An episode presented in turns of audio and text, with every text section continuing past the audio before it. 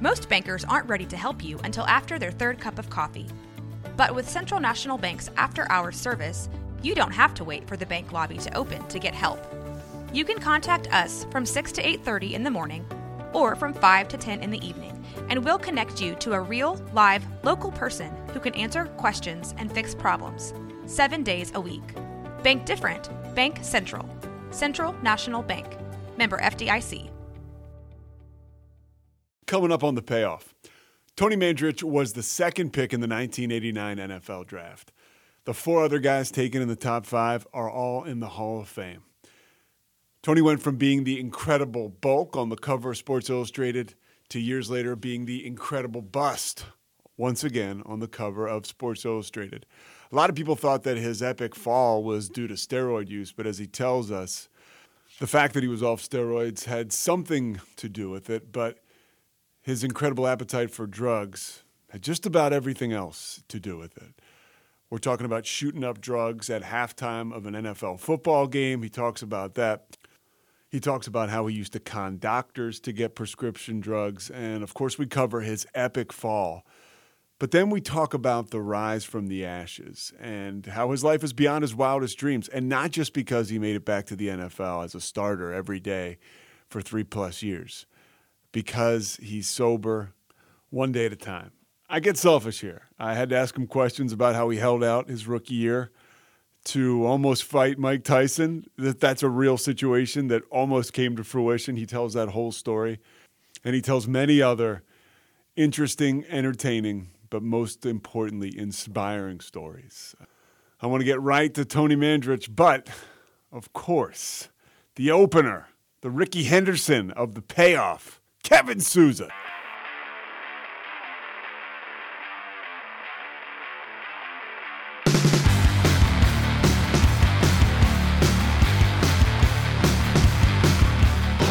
All right. Our next guest was an offensive lineman at Michigan State and was the number two NFL draft choice this year. Look at this picture. This is him on the cover of Sports Illustrated, right there. Boy, talk, ladies and gentlemen, talk about cholesterol. Uh, please say hello to Tony Mandarich. Tony, where are you?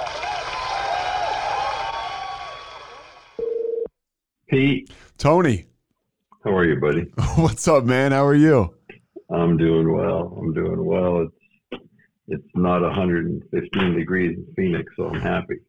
This time of year, uh, I got a buddy who actually moved. I'm from Philly, so all my friends are are uh, a lot of them are still up there, and he and his wife moved from Phoenix back to the Philadelphia area. And another one of my buddies and I were talking. He said all they do is bitch about the weather now because it's just not it's not how it is out there. You know, this time of year. It's a different animal. A hundred percent. That's why. That's why people from Philly are so tough. A la Reggie White. Reggie White, yeah. Well, but uh, and, and Tony Mandarich from Canada. Uh, there's something in the in in the water. Something about In being water. f- from the north, and uh, uh, and it's easy. It's funny. If I have to call somebody on the phone, I was thinking about this because I was thinking about what am I gonna what, what am I gonna say to them? If I have to call somebody on the phone that's not an alcoholic, uh, right. it's a little different. It's a little. There's just uh, the rhythm that I don't have. When I call an alcoholic, you know, the first thing I want, I'm like, well, I'll t- I guess I'll tell them the truth. I need to get to a meeting. Uh, I haven't been to a meeting since last Friday, and at that meeting, I said I need to get to more meetings. Oh my God. And so it's That's right. It's the instant uh, connectivity, that connective tissue that we have uh, Yep. together in Well, it's like a, it's a, you know, even though it's a podcast, it's like having a meeting. it is. you Yeah. know, in a in a in slightly different format. There's no preamble, or but you're talking from one drunk to another. Yeah. And and you've got 26, 27 years. Yeah, God willing, March 23rd will be 27. I'm fa- I'm a football guy, and Uh-huh. I I'm selfish kind of with this podcast, and I'm hearing from outside sources I need to get a little less selfish because people are actually starting to listen. But you know, this is this is you, you're right in my wheelhouse, dude. In in, in 1989, I was Right. 12 years old. I was obsessed with football, and you know, guys like yourself, guys like Brian Bosworth. Uh, Which is, uh, could you imagine? I ended up being fucked up. You get these. These are you, you guys are my heroes. You had two great examples. yeah, I really did. Uh, But but it was there was something about football at that point in time. It was really it's larger than life today, but it started to turn a corner uh, with guys like you, uh, and and just made its mark in pop culture before. There were 37 million ways of getting information. You know, there was ESPN, ABC, CBS, Right. uh, Sports Yeah. Illustrated, Yep. and yep. you were a, a huge part of that. What was the ego like for you in 1989? Did you know the Sports Illustrated cover? Did you know you were you were going to be on the cover? Yeah, I, I, I mean, they were, you know, they had a, geez, I want to say they spent like 10 to 14 days with me, um, half of them in Michigan. Um, and then, and then it was, I want to say a month later when I moved to LA, uh, they came out there, uh, and then, you know, the photographer and the, uh, the writer, Rick Telander, uh, came out and you know like what was my purpose for moving to LA? Well, that's where my trainer was, and and I wasn't going to hold anything back. I wanted to be kind of like it's saturated now, but it's like back then it was like the mecca of bodybuilding and or athletes and it's like I want to surround myself around that because I'm a firm believer of what you surround yourself with, what your environment is, you will probably be like or are like. Um, you know, I don't hang around with uh, people in a book club because I don't read. I mean, I don't read that many books. I mean, I listen to a lot of books. I probably I probably listen to a book a week, but I don't. You know, unless it's a phenomenal book, then I'll buy it in uh, in you know like a hard copy. But I know what you mean. You surround yourself with like-minded Yeah. individuals, and that Yes. scene out there. I think that picture of you was taken in Venice Beach, and hmm you you know just look like a, a complete behemoth. And this is leading up to the draft. I think that came out. That cover comes out like two days or a week before the draft. And Yeah. again, it's the time when Sports Illustrated, you know, somebody like my dad didn't know who you were until that Sports Illustrated cover because he was just a casual Right. fan. And all of a sudden Right. you become, you know, a, a household name, literally. At that point in time, leading up to the draft, are you are you off steroids? Are you cycling on or off, or wh- where where's that at? So my my last cycle was uh, fall of '89, and you know I would. This is how I approached it. If we looked halfway through the season, if we looked like we were going to make a bowl game, I would then switch to water-based steroids because they're out of your system a lot quicker. And then as we got even closer towards the end of the season, I would get off the water-based because I mean, I wasn't carrying around that much fat, and that's kind of really where it stores itself, and uh, you know, for testing. And uh, I just kind of timed it out, and it was like, okay, like my last game was the Gator Bowl against Georgia, uh, New Year's Eve, 1980. It was actually New Year's Eve, 1988, going into 1989. Um, so, you know, my last steroid cycle was probably October of that year. And, you know, knowing that they're going to test at the game. And then not just that, but knowing the combine was coming up in like, you know, February, March. And the combine was a big thing, is a big thing, but it's not like it is now. Like it's uh it's like a freaking circus televised and it's like a whole week of combine. And uh, back then it was, you know, show up to Indy where they had the combine almost all the time, and I think they still do have it there Yeah. most of the time because it's kind of centrally located in the country.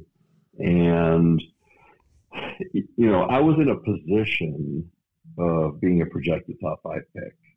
So uh, people like myself, people like Deion Sanders, people like Troy Aikman, Four of the top Um, five picks, by the way, in your draft Yeah. are, are in the Hall of Fame. Yes, yes. I, I mean, uh, I mean, I feel. I mean, and obviously, I'm the one that's not. But I can tell you one thing: I feel honored to have been in that class. Yeah, Troy Aikman, those- you, Barry Sanders, Derrick Thomas, and then Dia. Yep. And then, you know, not to mention if you keep going down the list of that first round, like you have Steve Atwater, Yeah. you know, Burt, Burt Grossman, I believe. I mean, Burt Grossman went to my high school. I went to Archbishop Carroll outside of Philly. So, oh yeah. So Burt Grossman was a, was a legend. You know. Yeah, and he was, I think, in the top ten pick Yeah. or top twelve pick. So I mean, there was a lot of great athletes in that in that first round of that draft. Um, so So you knew know, you were going to be mean, a top five pick. Yeah, because you know, I mean, you know, scouts are you know talking to you, and teams are talking to you, and they're obviously not violating any NCAA you know rules as far as talking to you before the season's over. But once the season was over, it was like, well, I'm not in school anymore, and I'm not I'm not eligible to play college football anymore. So then there was a lot of interviews, a lot of meetings. Um, so when I went to the combine in Indy, I did my physical. Uh, I, I did everything that you would do at a combine, except I didn't do the physical, like the running, the lifting, and the other stuff, because being in that position of a projected top five pick, you could you had some leverage and you could kind of make your own calls and be like, okay, I'm going to have my pro day at my school in six weeks.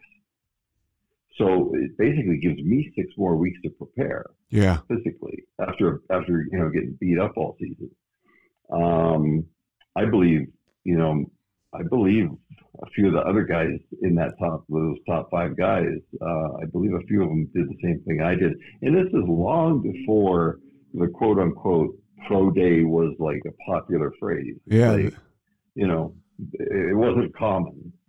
Um, but I did it and used that leverage to my advantage to heal, you know, my body and to prepare, uh, you know, for a 40 time. I worked with a track coach. Now, do you Um, cycle back up before you go No, before your day no. in East Lansing, or no? You're done and No. after October. Last, yeah, last cycle's October. Okay. And, um, and, you know, not replaced with anything except, I, I'm not even sure creatine was really around then. I was taking those. I was taking this is a free plug for this company if they're even still around. But I was I was taking those Animal Pak um, vitamins. Like they came in a little plastic Sure. pack. It, there was like a few horse pills in there. Oh yeah, and and it's like, the you brown know, and the light ones. I mean, yeah. Uh-huh, uh-huh. Exactly, exactly. Yeah. So I, you know, I mean, I was doing that, and I was, you know, just doing your basic stuff. Eating, I was, you know, my nutrition was pretty, pretty darn on point. It's a lot has changed over the last thirty years, just because of education and you know, just science. So, were there some, you know, where was could could the diet and the nutrition have been better? Yes, absolutely. But it was pretty darn good as it was. Um, and again, it was embellished a lot on David Letterman. You know, just you know, for you know, for clickbait, if you will. Yeah, for at that point in time. Yeah, I mean, you're Yeah. sitting there with David Letterman, and Right. uh, are are you totally like? Were you on any drugs at that point in time? Were you on the painkillers yet? No. Okay. Uh, I mean, you know, I had taken painkillers, but it wasn't. I mean, it was taken for the reason they were made. yeah, yeah, you, you know, Yeah. and and I wasn't taking them daily, and you know, I mean, when and you'll you'll know this. I mean, when you're in severe pain and you take a painkiller, you, I mean, you get a, you know, you will get somewhat loopy, but for the most part, because the pain is great, it works on the pain yeah. takes the edge off the pain, and you really don't get too euphoric. But you know, I you know that's kind of how it started for me, and then and then I started to realize, you know, I feel pretty good. Like my back hurts maybe a little bit. I'll take a painkiller. Well, then I started getting that euphoric high, and I was like, this is pretty good. Like this is better than even you know drinking sometimes. Yeah, my mom hates when I mention this, but I discovered she's not an addict, and I discovered her medicine cabinet, so she had just a ton of shit left over. And I was a senior in high school, and it was like I discovered plutonium, uh, and Right. I was fly, I was flying high in my second semester of senior year, and yeah, it was and it was one of those things too. You're like, well, I'm I'm okay on this. People can't tell that I'm messed up. No. And and this is way I- before yeah, yeah, way yeah. before any of the education like look man if you get wrapped up in this stuff you're you're you're fucked. I mean you have a way out that you and i'll talk about but eh, you- you're in big trouble. But we didn't even i didn't even know back then that it was bad. I just thought i'd, I'd discovered a shortcut. There wasn't the so- education. Exactly, exactly. The the bad people or the bad drug addicts are the cocaine users, the heroin users. The, you know, it's like that stereo. It's all stereotype, right? And you know, I never it never even entered my mind that it, you could be a drug addict with pharmaceuticals. You know, it was because my stereotype was like my stereotype back then. You know, we're talking over way way over thirty years ago. Is is uh, an alcoholic is a guy in the middle of summer in L.A. You know, hanging out in On Skid Row. alley. Yeah, Skid Row with a brown paper bag uh, that has a bottle of wine in it, and you know it's ninety degrees out, and it's like that to me was like a stereotypic alcoholic. Right? That's what I would envision. You know, little did I know that those types of people run Fortune 500 companies. yeah and, I, and, and, I, and i'm bouncing all around here but you're now in that rare air but all of a sudden you develop into your main line in painkillers you know in, in Yeah. injecting them and at that point are you thinking whoa this thing's got a hold of me or are you thinking I, am tony mandarich i can control it Um, you know, th- that was the very, very first time ever I, I used the word drug addict f- on myself. Um, because it was introduced to me, it was a pharmaceutical, which, you know, to me made it like a little bit more, you know, a white collar drug addict, if you will, instead of a skid row drug addict. Um, and I and it's like I know it's not laced with something because it came from a pharmacy. That came from Yeah. I almost said something funny. It came from a pharmaceutical which you can trust.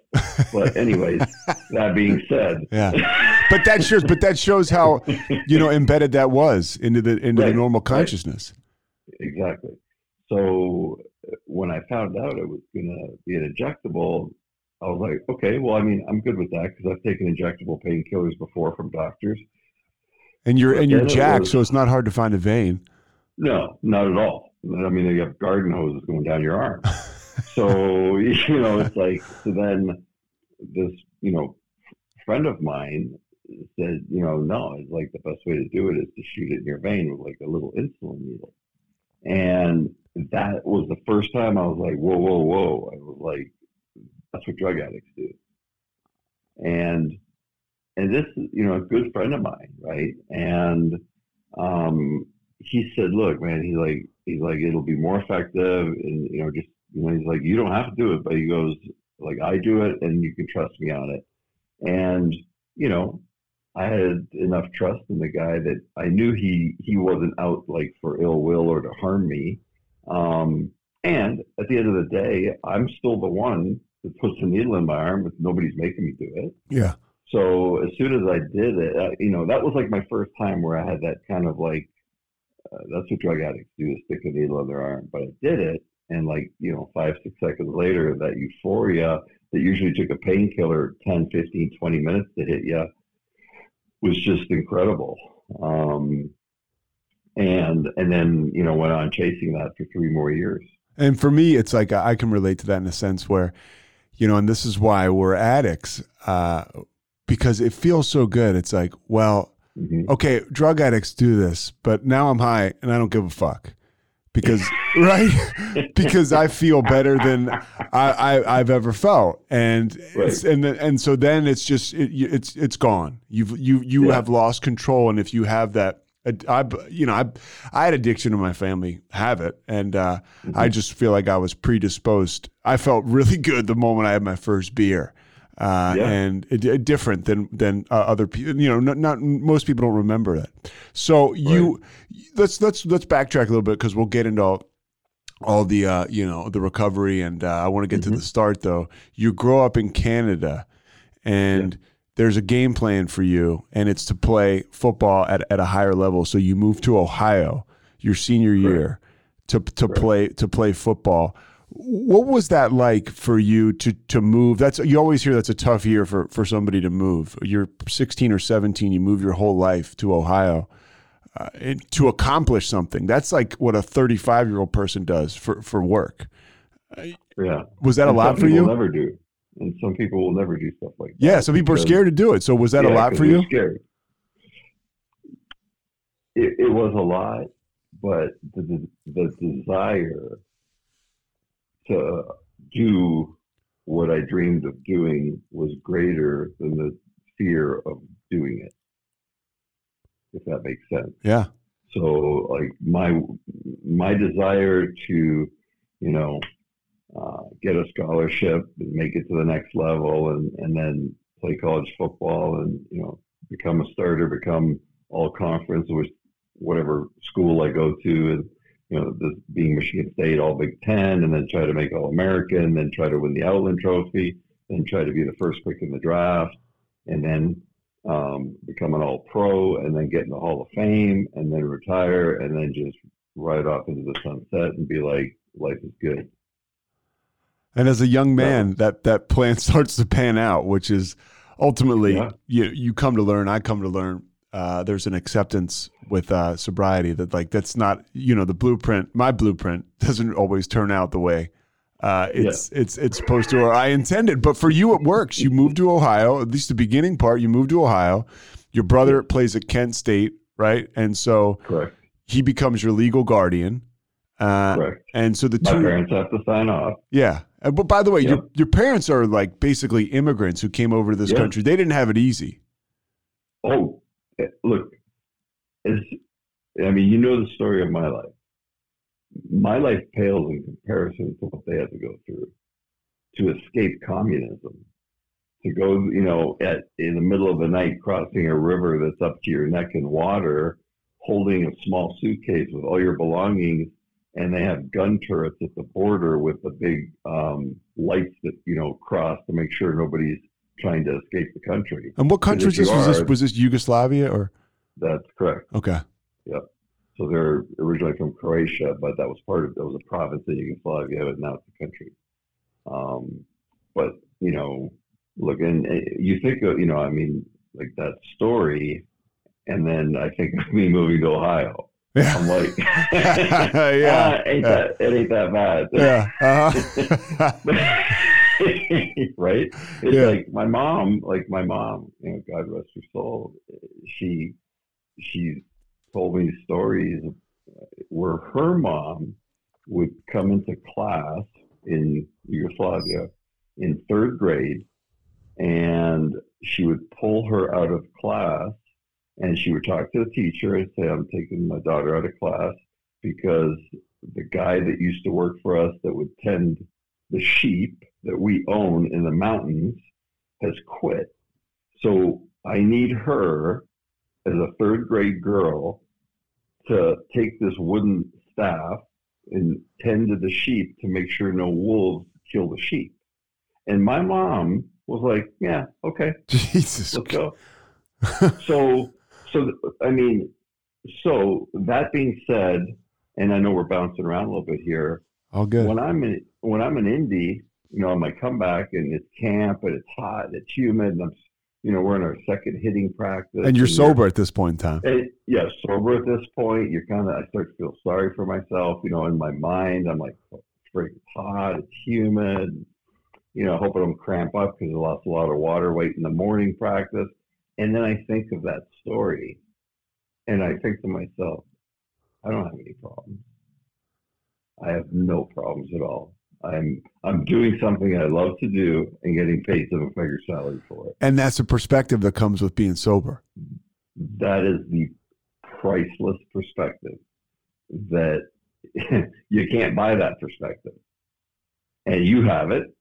A lot of people have it. A lot of people that are not even like in a program have it. Yeah. Because they've, you know, it's just life circumstance. But like it's a one of the most priceless perspectives for me is playing in the NFL as a train wreck and chemically, you know, self-induced and drinking, and then playing in the NFL stone cold sober. and that perspective is it, it, it's just unbelievable. You got a second lease on life. You know, a lot of people aren't don't get as lucky as you get or I get to basically yeah. live in the bonus round of life and then to have the opportunity to play in the NFL and let it slip through your fingers and then to get another shot at that. Clearly you worked for it. But we're talking about, you know, that's one in a million. Yeah, it, it, it's it, again, it's one in a million, right? Because to be drafted second is like one in a million, and then to get a second chance is one in a million.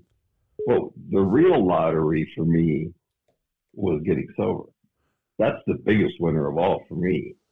I mean, the being second in the draft doesn't even it pales in comparison to getting sober for me. It's like because without the sobriety part, literally nothing else matters. I don't matter. The family doesn't matter. The employer doesn't matter. You don't matter.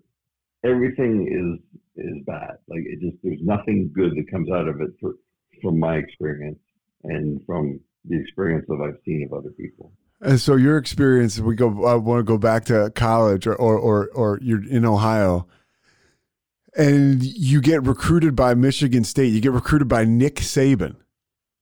Yeah, some guy named Nick Saban. some guy named Nick Saban who would uh, end up coaching right. at Michigan State, and oh, by the way, is at Alabama now, uh, or end up being right. the head coach at Michigan State. But did he right. know? Did he? Your brother played at Kent. Did he recruit your? Did he? Because I know he coached at Toledo, and I'm probably all over the map with like the timeline. But was he familiar with your brother, or did he just know that area in Ohio? Was that the area he was recruiting? That was his area. Um, because George Perles, our head coach at Michigan State, was you know defensive coordinator for the Steelers in the '70s that won the fourth Super Bowl. So he recruited Nick as, as to be the defensive back coach, and then obviously in college there's so much recruiting. Um, Ohio happened to be it's a hotbed a hotbed, and it's a hot. It was a hotbed. I think it still is. Ohio, yeah. Pennsylvania, um, you know, Texas and Florida at the time were huge. Now there's a few more states that are like really hotbeds, California included. But it was his area. But he also went to Kent State, so that was probably one of the reasons. Okay. Was his area. Like I'm sure if they said, you know, do you prefer a certain, you know, couple states or whatever, but he also, Nick Saban was also good friends with John, Coach John Nemec, who was my head coach at Kent Roosevelt High School. Uh, and so he went there. Had, did he was he there to yeah. recruit you, or was that was your school no. so good and so many good players that he was looking at other guys? We pro- we had like four or five like five like I don't know what you call them five star like um, recruits uh, on our team like where like they were like you know top in the state and whether they were defensive linemen, offensive linemen, wide receiver, whatever. So there was a lot of scouts coming from all different colleges to watch these guys during games. So the plan was, hey, hopefully they'll notice me too. And we'll keep our fingers crossed because you got to play well and, you know, a lot of variables. And, and, and, you know, Coach Nemec, I mean, him and his family, I mean, they didn't have to you know, welcome me with open arms, and they did. Because if you think about it, I'm taking, if I end up going there and playing at Kent, at Kent Roosevelt, I'm taking the spot of an American kid. Mm. And a lot of people would be like, well, that's not fair. Yeah, especially and, and at a huge football high school like that. Yes, yes. So, I mean, our stadium held close to 10,000 people in high school. And some kids worked all his life, right? That's his dream is yes. to start at, at that yeah. high school, and now Tony Manders comes in and takes his job. Yes, and I'll tell you what, those people couldn't have been more gracious. They were some of the greatest people I had ever met in my life, and you know, developed friendships, and and and nobody, like nobody resented it.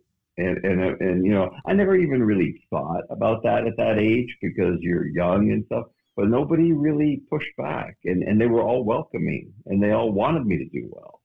And and you know i like it was almost like i within a week of being there it's like i'd been there for four years did you feel like uh, I, I hear people say that come into um, 12 step and sobriety. A, a, guy said this in particular one time when I was first coming around, you know, born on third base, thought I hit a triple. Did you appreciate that or did you feel like a sense of entitlement because you, the plan is going, it's starting, it, it, it's everything's going according to that blueprint that you, you put, put out with your brother? You mean did I feel entitlement going to Kent Roosevelt? Yeah, I mean just the whole oh. deal. I mean, it seems like everything's working out for you early on. Um, not really. The only, no, no, I didn't. I was grateful. Um, I, I, I, there was probably uh, a seven or eight year period where I lived in entitlement, and that was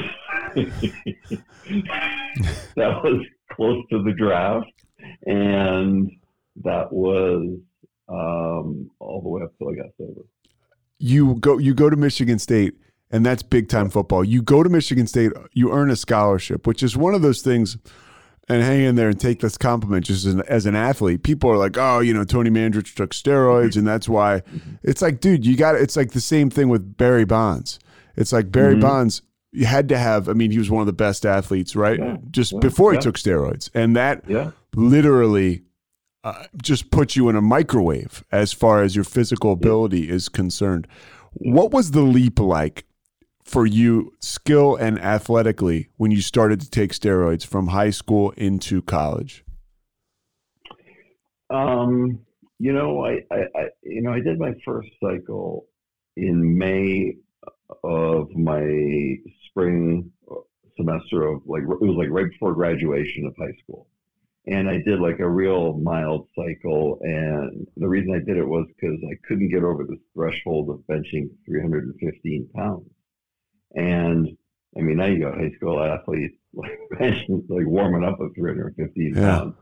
And it's just it's crazy, and um, and that's a huge deal, dude. I was a football player and and getting set to go play in college, and if you couldn't yeah. lift like 275 within your circle of football players or yeah. egomaniacs, you're kind of like you know people look down on you. It's a big yeah. fucking deal, and you go to bed at night thinking I got to fucking find a way to get up 300 pounds, or I don't count. Yes, and your peers as they should hold you accountable.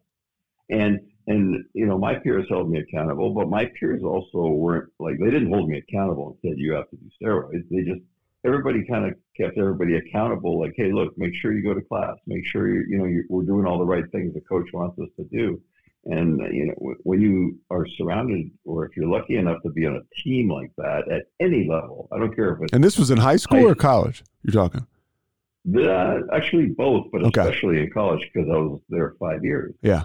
Um, you know, we kept each other accountable, and I kept people accountable, and people kept me accountable. And I think, you know, you know, translating that even from being an athlete and on the field, your true friends in life will keep you accountable, and they will call you on your shit, whether they're in the program or not. Yeah. Because because somebody that says, hey, you know, I see my friend here screwing up, but you know what? It's not my business. I'm staying out of it. That's not really your friend. That's just somebody that doesn't want to deal with some confrontation and drama. It's like if I see one of, and I don't have many friends by choice, and if I see one of my friends kind of straying, I, I will not embarrass them, but I will pull them aside if we're in a group or something. Is be like, hey man, like FYI, this is what I see you doing. Now, I don't know if you see yourself doing it, but I'm just making you aware of it. And I'm telling you because I love you. And, and I don't want any harm done to you. And I'm not judging you or, or anything like that. I'm your friend. That is, to me, that's like a huge part of being like a legitimate true friend. And I can tell you, I have less than five friends like w- what I consider friends. I have thousands of acquaintances. Yeah. But I have very few friends. And and I because I, I also can't dedicate like for my definition of friendship and what I expect out of a friend, I can't dedicate that much time to more than two or three or four or five friends. It's like once it becomes more than that, then you know, I'm I'm spreading myself too thin. Yeah. If I'm expecting them to do and treat me a certain way, and I'm going to treat them that same way, I really can't juggle more than three or four like really, really close friends that will know my deepest, darkest secrets or or whatever the case may be. You know, it's like or you know, somebody you talk to about your mom dying or like you have the acquaintance people and then you have those people that are like you know that sit with you. Yeah that's why you, i relate that to the to, to you know being sober in 12 steps in aa because when you have a sponsor you work with for a long time uh, they know everything and it's an awesome relationship and okay life happens. Maybe you have to get yeah. a new sponsor or whatever but then you've got to start all over with the deepest of shit and it's good it can be healthy because you add another person to your circle but at the same time I like somebody who already knows all my layers, where I can just pick yeah. up the phone and call them, and they know the context. I mean, and that's the beauty, the beautiful thing about AA. You can pick up the phone and call somebody in your circle, and, and you get right to it, dude. Like we did today. Yeah. You know, there's no. Yeah. Let's get. Those are my favorite kind of alcoholics. Uh, that when agree. somebody calls you up and they just they tells you the dirtiest, darkest thing they just thought right. about, or right. they're going through, and you're like, okay, this is now. I'm, right. This is my wheelhouse and it's no it's and there's no shock value to them it's like and when it's the beauty yeah. of the vulnerability right like it feels right, good right. to be a part of that right and they know how messed up we are yeah. yeah. so, so it's like yeah i mean it's you know it's that i mean there's so much strength and vulnerability but i wouldn't have said this three or four or five years ago but this vulnerability has changed um, into a different word of something else that I want to talk about uh, of society that's going on here in the U.S. and and um, it, it's amazing to me how much the tools of the twelve steps have helped um, observe things in in, in this country um, and be like, you know what, uh, it, you know, the only thing that the program promises us is if we follow these guidelines that we won't have to drink again. Yeah. And and, and the promises will come true. And then, you know, like these last two years have been, you know, rough for everybody. And uh unless you're a pharmaceutical. And um and then did I did I just think out loud? Yeah. Um and then uh and then um it, it gives like those tools apply, you know, you apply them to your life and they're great tools for anybody to live by. You know, you take the word alcohol out of them and just, you know, you do the 12 steps and it's like, yeah, this is a great outline for how to live life, even if you don't have an addiction problem. So I got to ask know, you just generally out of curiosity, where do you think like we're, we're going? Like, you think it's positive that people are taking advantage of this vulnerability, or do you think it's kind of we're, we're almost going in a in a, in a direction? Because the guy I co- I played for in college, this guy Jim Reid says uh, he's worried about society. Uh, you know, the, he's worried about that stuff you talk about, like the accountability, yeah. right? Like we're we're yeah, falling yeah. off a little bit. Yeah, you know, uh, I think we're falling off a lot. Like one thing for sure is, um, and when I say we, uh, I'm I'm talking about in masses. Um, we've gotten extremely soft. Um, we've gotten extremely entitled we've gotten extremely unaccountable um, and extremely not competent. Yeah.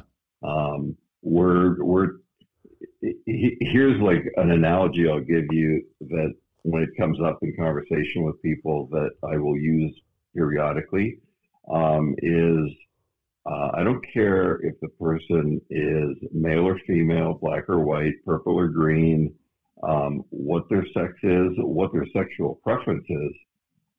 I want the person who's the most qualified flying the airplane.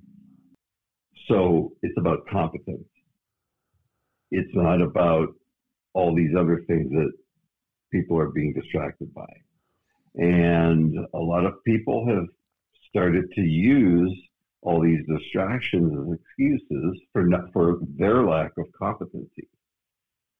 And, you know, I mean, would you, you know, like if, if, you know, you didn't like, uh, well, even in recent history, in the last 50 years, it's like if somebody said, yeah, the pilot of this 747 is a female, it, it would probably be kind of like, you know, you'd raise an eyebrow because people would be like, well, you know, women shouldn't be flying planes and this and that. And it's like, look, I don't care what who it is or what they are or what Yeah. their skin color is. Are they a good pilot? Are they the- qualified? Are they a good? That's what I want. I Yeah. want the best pilot. Hey, I also want the best neurosurgeon.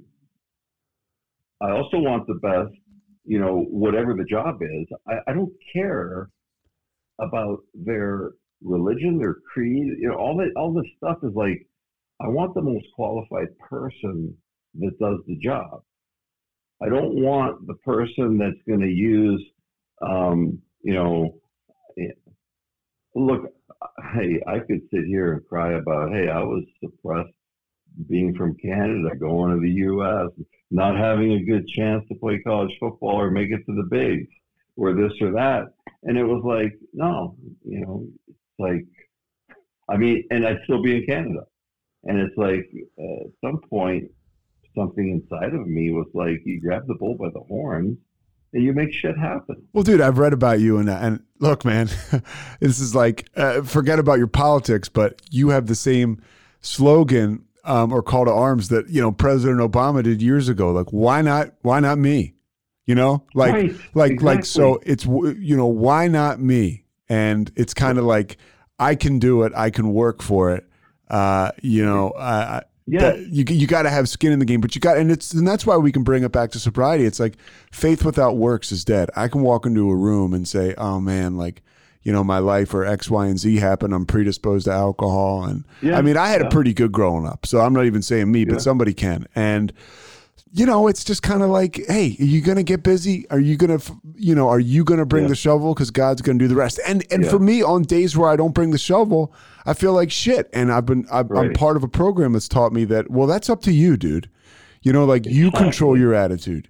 You control how I feel because I know when I do hard things, I feel good, and there's that there's that self esteem. And when I do easy shit, I don't feel I, I I don't feel I feel not good about myself. Right. And it's, you know, it, it, when I come to people with problems or issues that I have, or, or, you know, I'm struggling with something, whether it's current, present day, or something that happened in the past, and we'll talk about it. And then that person, uh, and including me, if somebody's talking to me, or if I'm talking to somebody, they'll say, okay, so what are you going to do about it?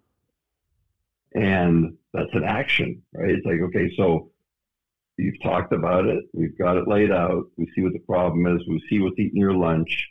Uh, unhealthy to be resentment, it breeds a disease if you hang on to shit, all this stuff. So, what do you think we should do about it to make it better? And then we look for solutions, and we're solution orientated and solution based. Um, we're not we're not of that finger pointing generation.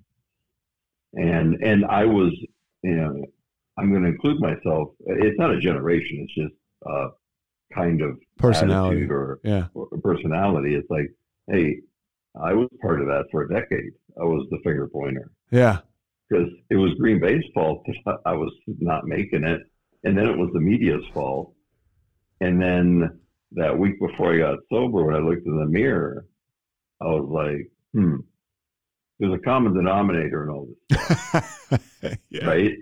Yeah. And I don't, and, and I'm not liking what I see in the mirror. Yeah. And uh, so I was like, maybe I should stop pointing the finger. Maybe I should stop making excuses.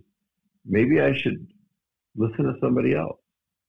And, and you know, eh, and and that word willingness, it was like I became willing to listen to somebody else because I was like, I wasn't convinced yet, but I had had a moment of maybe I don't have all the answers, right? yeah and that's what it takes the willingness like like okay Yeah. let me let me open my mind to because Yeah. because because look you know i gave my life you know I, i've given my life to alcohol why not try giving it to god like my whole life i've given it to alcohol and drugs shoot Mm-hmm. i mean i might as well try something different yeah, and because my life is a wreck yeah, it's like apparently what I'm doing is not working. I'm not on a winning streak, right?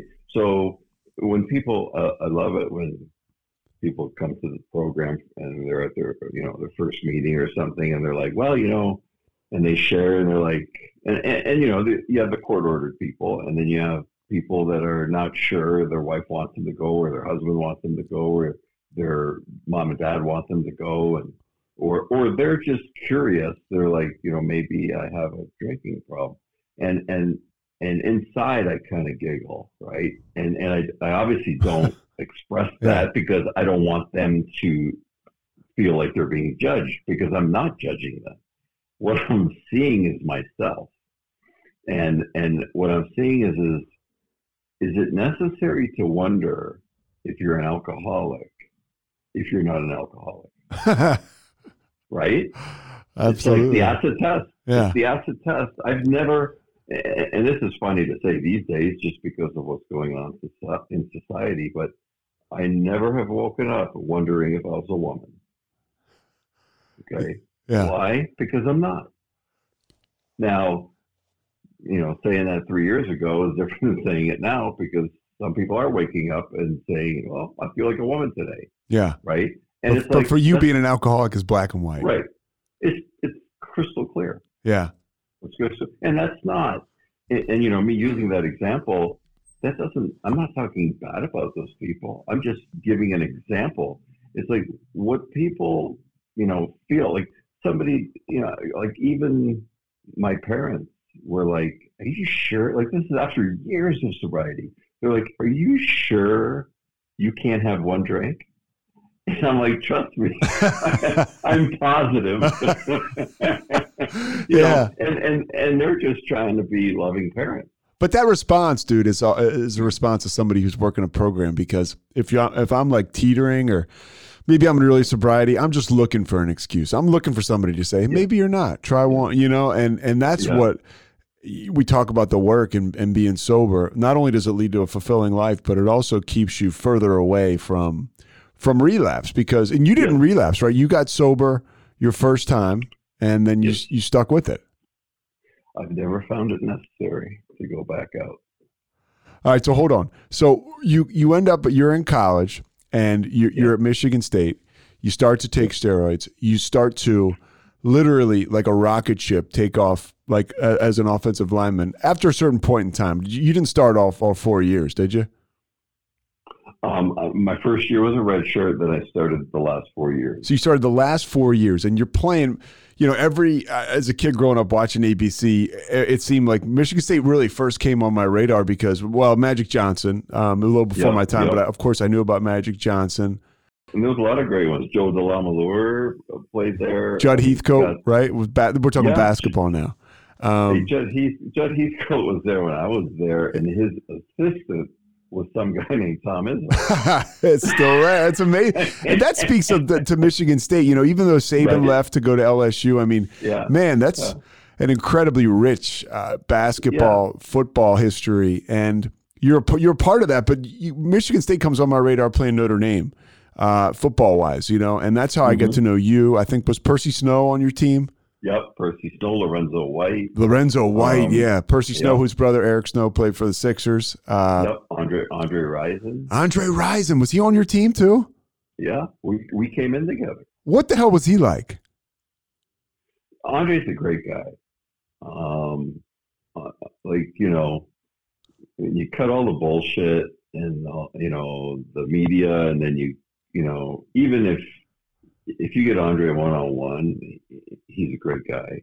Um, I know he he said some stuff about a year ago, a year and a half ago, about some stuff that had to do with Michigan State. And oh yeah, what like, did he what did he say? Can do you feel comfortable saying it? I, I, can look it up. Well, it was a, I mean, it was it was a fact. It happened. I saw it happen. Oh, the oh oh he was abused, right, racially. Well, when he got slapped in the head. That's right. By, okay by our co- one of our coaches at Iowa at halftime, or it was either halftime or, or before kickoff when we come back to the locker room, and it was like, I know that coach, I know Andre, I know our, how our team was, and uh, you know, look, I got hit by that coach a lot. You know, during during like practices or and it wasn't it wasn't like being hit because I'm going to hit you to hit you, or I'm going to grab your face mask and pull you across the line of scrimmage and say, hey, 30 minutes ago when we were in film, watching film, didn't I say if this guy doesn't come on a blitz, this other linebacker might come on a dog? Didn't we cover that? Because I missed it in practice. And I'm like, you know, yes, sir. And he's like, you know, so why, you know, expletive, expletive, expletive, did you miss it here? And it's like, hey, fucked up. And it's not going to happen again. So, listen, I'm not going to go to the media and say, hey, man, I feel like uh, I was abused by my coach because he pulled me across the line of scrimmage at practice, embarrassed me in front of all my peers, and um, to try to coach me. I'm like, kind of like, hey, don't do it again. And that coach, I tell you what, he taught me life lessons that I've carried my whole life. Yeah, there's a guy who coached us. At, I went to the University of Richmond, and I went to play, and I couldn't play because I had cardiomyopathy. But they kept me on scholarship, and I, mm-hmm. I was lucky enough to be just a part of the nest. And uh, yeah, yeah, yeah, yeah, yeah, And and uh, we had, I mean, guys did. There's a guy who coached for me, who coached us, not for me. Nobody's ever coached for me, but co- who coached us. Who's the defensive coordinator now at the Jags, and the guy was an absolute maniac. And the stuff he yeah. did in our locker room as kids I mean, it was like you, you know you get put in jail, um, and, but it oh, actually absolutely. helped us. You know, uh, it, it, made us better men, and not one person on the team that I know of has come forward and said, "Oh man, this was a terrible experience." Right. It was. It made us. Eh, you know, it it helped us develop accountability, and even talking to you now about him. I, I kind of sit up straight. Um, so we could talk about this all day, but I want to get back to you yeah. at Michigan State because I only have you for so long. You're at Michigan State. Uh, you start for all four years. You play with Bad Moon Rising and all those other guys. And what yep. it sounds like is Andre's still family, regardless.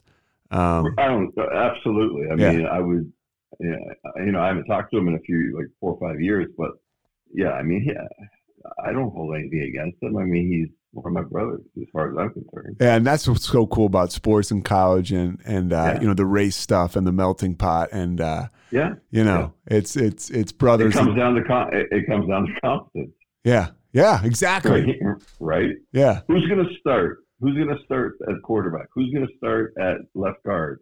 The one who's the best quarterback on our team and the one who's the best left guard. Yeah, That's you don't see it. Start. You don't see They're it going to base it. Yeah. Right. They're not going to base it on if you got a 3.0 on your math test. Yeah. Because somebody will get you killed.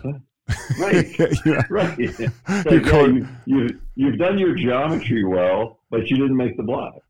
So so you're at Michigan State and you're you're taking off your profile now starts to take off like a rocket ship. Every time we look at Tony Mandarich highlights, they got you running a guy off the screen or a pancake block. Uh, as an offensive lineman, you were the first person that I'd ever really knew outside of some of the the hogs with uh, with the Redskins. Yep. Jacoby. Joe, yep, uh huh. Yeah, the, like Reggie, uh, Joe Jacoby, who I'm I'm I'm, uh, I'm oh, missing. Oh, big, Jim L- Lachey. Um, yeah, yeah. So they those had, guys, uh, yeah, yep, yep. Yeah, so those guys with the Redskins were made famous, and you were the, uh, another one of the offensive linemen that I, you know, I'd heard of and seen. Mm-hmm. And you're high, you're extremely high profile. Uh, how was it navigate? What was it uh, drinking like in college? you'll find this amusing. Um, my drinking, like I mean, yeah, I partied and I got wasted and stuff um, but uh, not very often because I was I I mean I was I was putting enough stress on my liver, kidneys, my organs from taking steroids that I thought to myself, well, I don't want to keep like add even more stress, like you know, physical stress on my organs and my body by coupling it with drinking, right? So I'm and my goal of making it to the next level was more important to me than partying. Now that didn't mean I didn't go out, and then and there'd be a lot of times I'd go out and have a beer or a drink, and that was not a big deal. But to go out and like party like all the time, um, I mean, I didn't do it nearly as much as uh, you know a lot of. As, uh, I didn't do it nearly as much as people might think I did. Was it smart um, for you to go when you go to co- when you get done? You guys played in the Rose Bowl too, right? Yeah. So you, you yeah, we beat you we beat, beat USC. USC. Yeah, Yeah. we beat USC twice that year. We actually opened up with USC at a non-conference game at home um, that year, and then we ended up seeing them in the Rose Bowl that year. Do you think that playing uh, on such a big stage lended itself to, to you being taken so highly in the draft? I mean, you were on TVs every every week weekend, or do you think it was the fact that you know, hey, they were going to find you regardless? Well, I mean, I think they're going to find you regardless. Okay. I, I, I, I mean, you, you know, it's like look at Randy Moss. I think he played at Marshall. Uh, um, you know, play, I, where did Jerry Rice play? I can't. Mississippi remember. I Valley think it- State.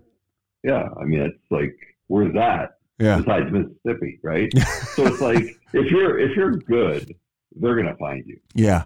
So were you and, ready? and they may, yeah, they may do some extra testing on drills and stuff to make sure because they're going to take into consideration the competition you play against is it the same competition week in and week out that Alabama plays, that Georgia plays, that you, that you know the SEC plays. Like they're like playing a freaking bowl game every weekend. You know what I'm saying? yeah, Like, no, the Big Ten. I mean, you're playing in the Yeah. Big Ten. It's it's no Yeah. joke. Yeah, so the same, and it was the same for Big Ten. It's like you know, you play Michigan, you play Ohio State, you play Wisconsin. You know, so it's yeah, it's. uh it, I think if if you're good enough, you will be found even in the Division three school. Yeah, that's good to hear. Just for for young people coming up, uh, absolutely. you bust your ass. You're a late bloomer.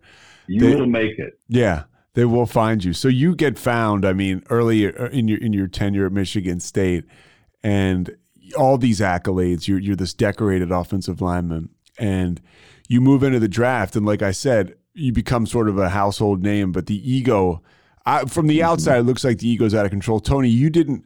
I remember this as a kid. You held out, um, uh, going into your rookie year as an offensive lineman, uh, and because you were talking about fighting Mike Tyson. Yeah. That's Yeah, that that, was- that's true, right? Well, it's a real story. Yeah. I mean, that's like that's like a thing that really happened. Like, so what? How did that? was- de- how did that develop?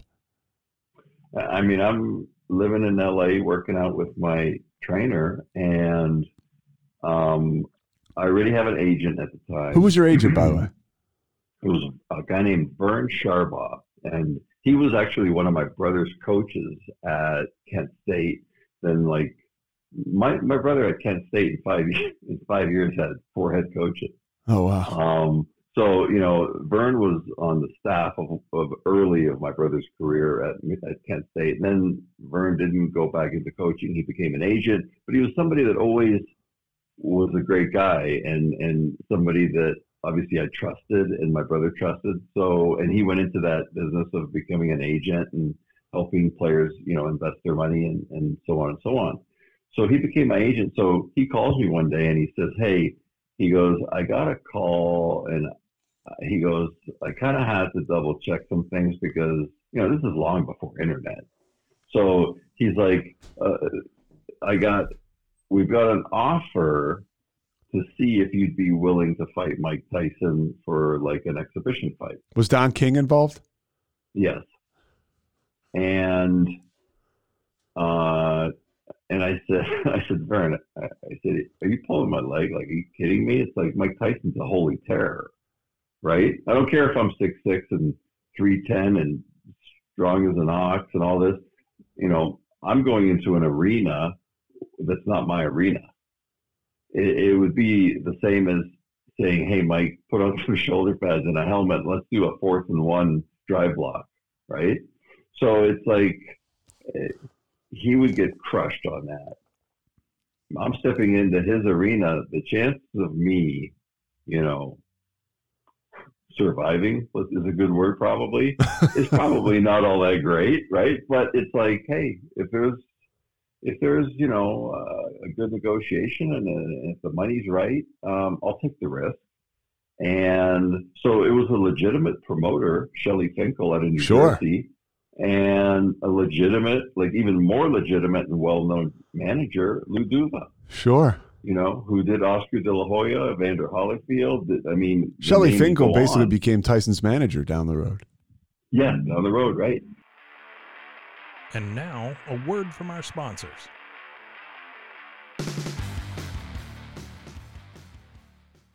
So they fly out to LA and they want, at first, you know, I told them, yeah, I'd be willing. And then they said, okay, our next step is we need to find out if you have any boxing skills. So we're going to fly out to LA. We're going to get into a boxing gym and we're going to, you know, put you through some drills. And it's like, they're like, you know, do you have any boxing skills? And I'm like, well, I mean, street fighting is not boxing skills. And they're like, correct. And I said, so then, no, I don't have any boxing skills. right? Should I should I lead with the chin? You know? so so they they fly out and they put me through. Uh, it was like a four hour workout, and you know what? Lou Duva was like, "There's a, I mean, there's no doubt that I can teach you what you need to know. Uh, you know, you have the strength, you have the speed, you have the quickness, you have the power.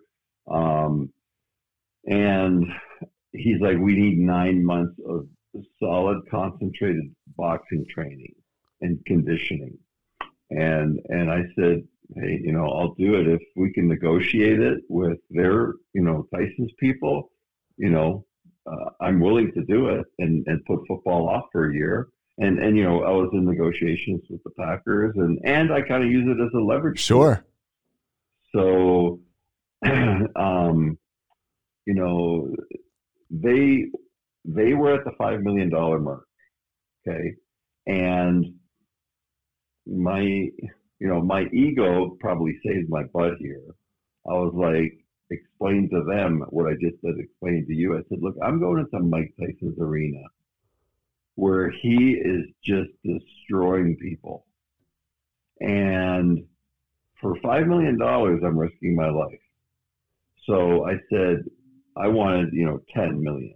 Yeah. This is obviously my ego even wants more, but I'm also like, hey, if I if I do get, you know, permanently somehow injured, it's probably not going to happen. I mean, if I get knocked out, I get knocked out. It doesn't mean you're permanently injured, but I mean that guy I still believe to this day could probably permanently injure somebody. yeah. Oh yeah. Um, he was he was one of my favorite fighters. Yeah. Right. I mean, and then um, and then it was like uh, we went back and forth, back and forth, and then I think what happened was Green Bay started to see that it wasn't just talk, that it was legitimate. Like this could potentially happen. Then all of a sudden, they became more willing to come up to our numbers for football negotiation. And you know, I wanted to be the first seven figure a year lineman um, in the NFL, offensive lineman.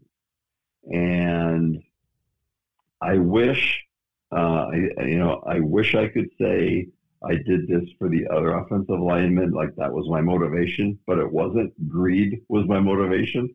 Um, but I was the first offensive lineman to make over a million dollars a year in the NFL. The next year, I believe there were 27. Oh. So it broke kind of like the, it was the critical mass that hit. And then everybody did have a legitimate, like, beef with it. Like, not with me so much, but with the owners or general managers who they would negotiate with. And they'd be like, look, this guy got paid seven figures without stepping foot on the field. And here I am, like, you know, putting myself in somebody else's Anthony shoes, Munoz like, or whoever. like, it's like, yeah, what one the of the greatest ever. Yeah, Yeah. one of the greatest ever. Anthony Munoz or Jackie Slater, or Yeah. and the list and the list goes on. And it's like who've already got three, four, five, six Pro Bowls under their belt, and they're getting paid three hundred grand a year. So how does it Yeah. work out for you when you go into when you walk into the locker room? Uh, when you finally do end up, did we wrap? Did we wrap up the Tyson story? By the way, so they Yeah, Yeah. yeah. Nothing. Yeah, did you did you ever have any communication with with Iron Mike? Uh, per, like I did later in in later years, Okay. and then I did just recently a year ago. But um, where'd you see him a year ago Yeah. or talk to him a year ago? I talked to him a year ago. I was going to go on his podcast, and it was all scheduled. And then he had, I think, he had an offer that probably paid some good money to do an appearance in Europe. Okay, yeah. So it was like one of those let's reschedule, and then we never got to reschedule. He's he's one of those guys. I uh, like you. I listened to his book recently, and uh, it's amazing. You know where he can the money he can drum up just for you know showing up And- and, you know, somewhere. you know, a lot of people think Mike Tyson is not smart. Mike Tyson's a very bright guy. Um, he, the way sometimes he presents himself and he gets emotionally, you know, he'll go off the handle or whatever. It's like that's all people want to focus on. But if you look at his life, and if you look at his, yeah, he's made some bad decisions. He's made some great decisions.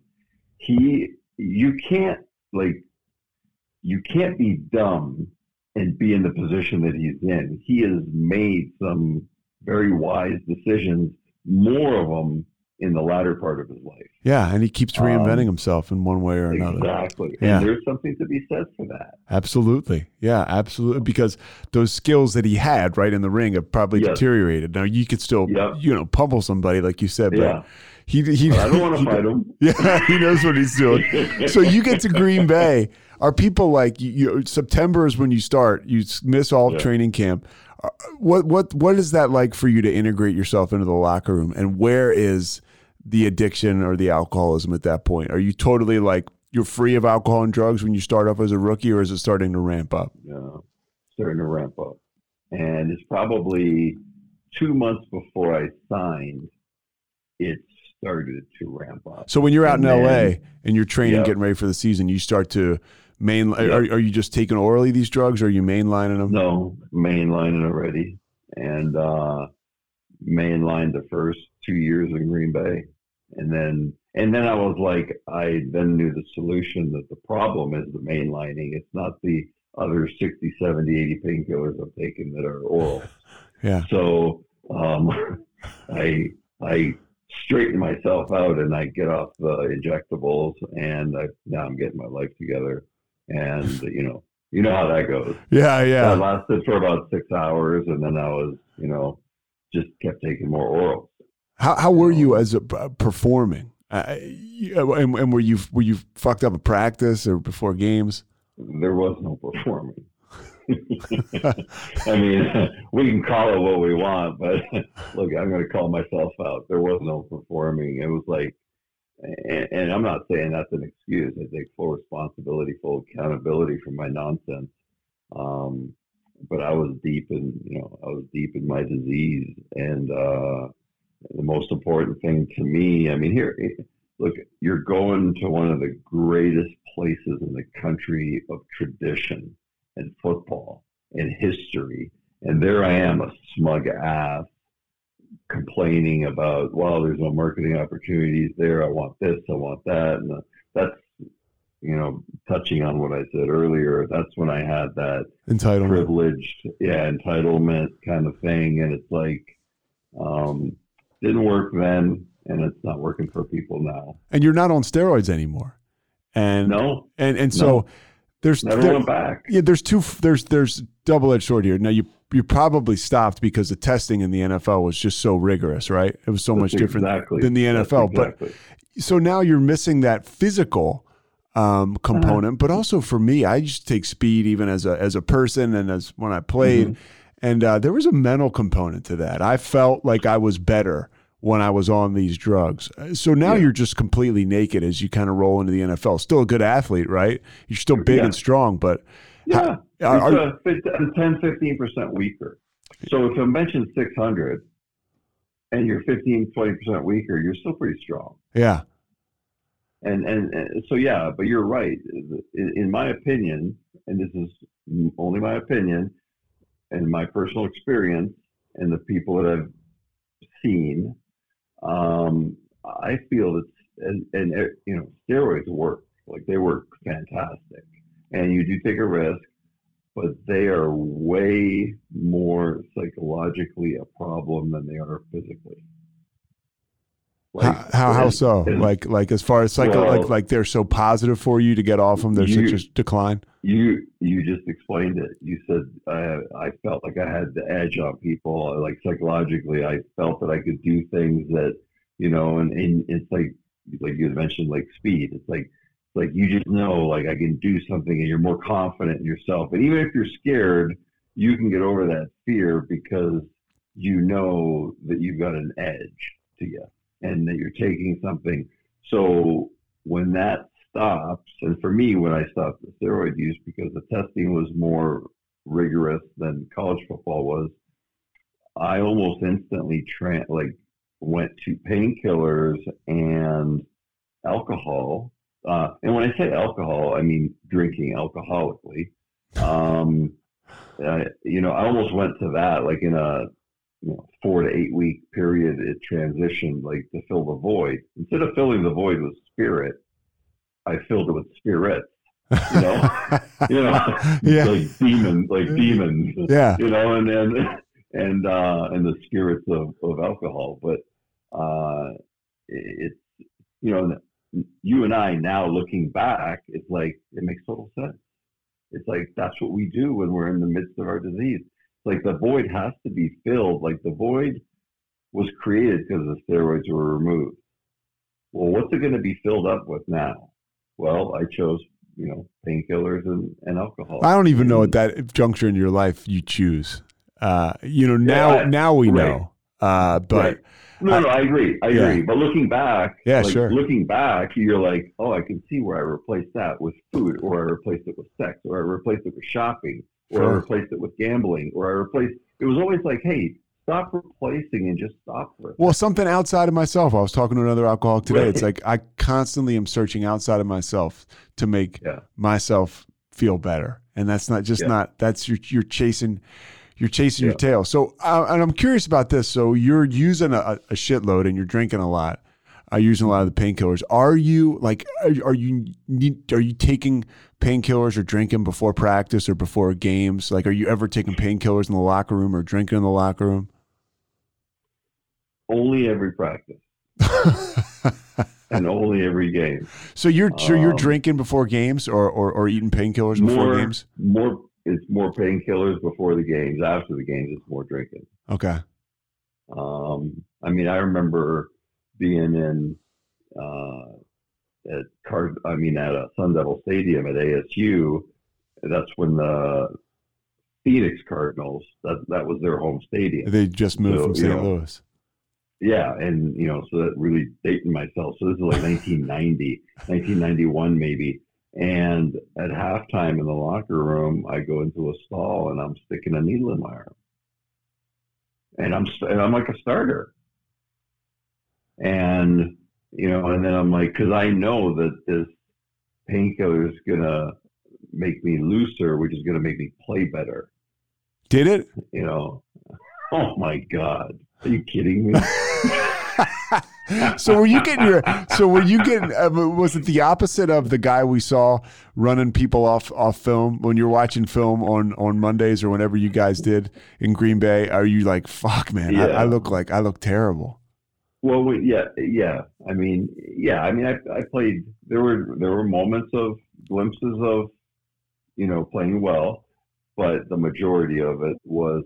Um, I, mean, I was like when I played in college, I played to break people's will, and I played to, and I, you know, I use I often use the word torture, but I wanted to break their will so they didn't want to play against me when I got to Green Bay, it was almost like the opposite, and uh, I became much more passive.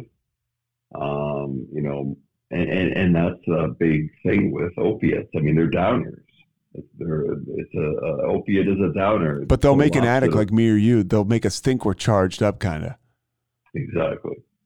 And and so I I could tell like in my play that I was like, yeah, I could still hit people pretty good, but I was so disinterested because my quote unquote, you know, it seemed like my full time job was how to get more doctors to get more prescriptions to get, you know, more more painkillers.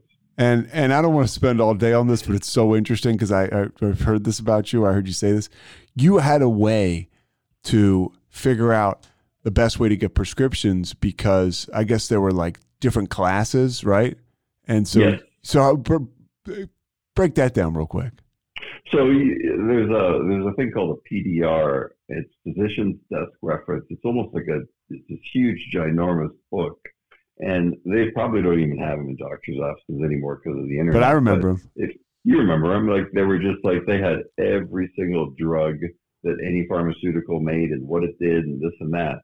So if you you know That's how I knew. That's how I knew what I was taking when I stole something from somebody. Right, right. the prescription pad. Yeah. uh, and and you know it's like there's no, there's that whole section on narcotics right? So then it says whether they're triplicate prescriptions because this was before electronics. Before there was triplicates or duplicates. Well triplicates were stronger because a copy stayed in the doctor's office a copy stayed with the pharmacy and a copy of that triplicate went to the uh, dea drug enforcement agency.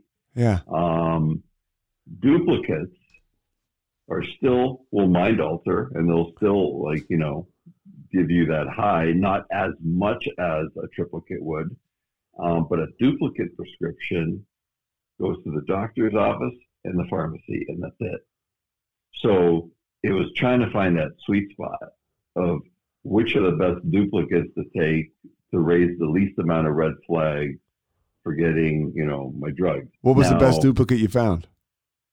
The best duplicate I found was the injectable, and it was called Stadol, S T A D O L. And the purpose, the main purpose of Stadol, um, in Canada, it's called Nubain, N U B I A N or something like that. Nubain, the same drug, just different name. It's given uh, to women that are going into labor, so it takes the edge off of their pain but it still lets them be able to push when they need to push.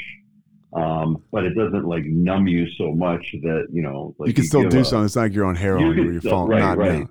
So how are Yeah, you? you're how are you getting this? What on, on based on what? Are you based on that you're Tony Mandarich and you can sweet talk a doctor, or did you have back pain? Or Uh, well, let, let's just call it black and white. I was just conning people. yeah, I was conning doctors, and I was uh, house like when I think of this, it, really makes me go, damn.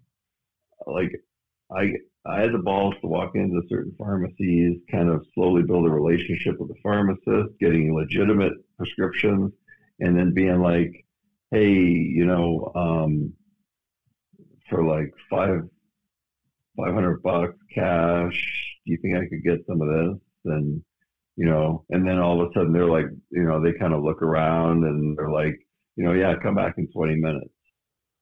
You know, and it's like that first time you do it, you're like, God, I hope when I come back, the feds ain't waiting for me. yeah, You know, uh huh. and you're hoping that the guy will take the $500 cash or whatever the amount of money was or whatever, or, or whether they were Green Bay Packer tickets or whatever. Um, and never once did anybody decline. Oh, it's ama- and it's kind of like, and that's And that's a red flag. Like today, I look at that and I'm like, that's a huge red flag. And and and there are, I mean, and and that's that's that's not a blanket statement for all pharmacists. That's just was my experience because there were pharmacists I didn't approach with that because You I just knew. knell. tell. I could just tell. Yeah, we can tell. book. Yeah, and I'm like, I want nothing to do with that by the book guy. I'll be I'll, I'll be in handcuffs in 20 minutes. You know? So what's the low point? You don't, uh, you know, you never had any major run-ins with the law, but what's the low point in the NFL um, as as we're kind of moving towards sobriety?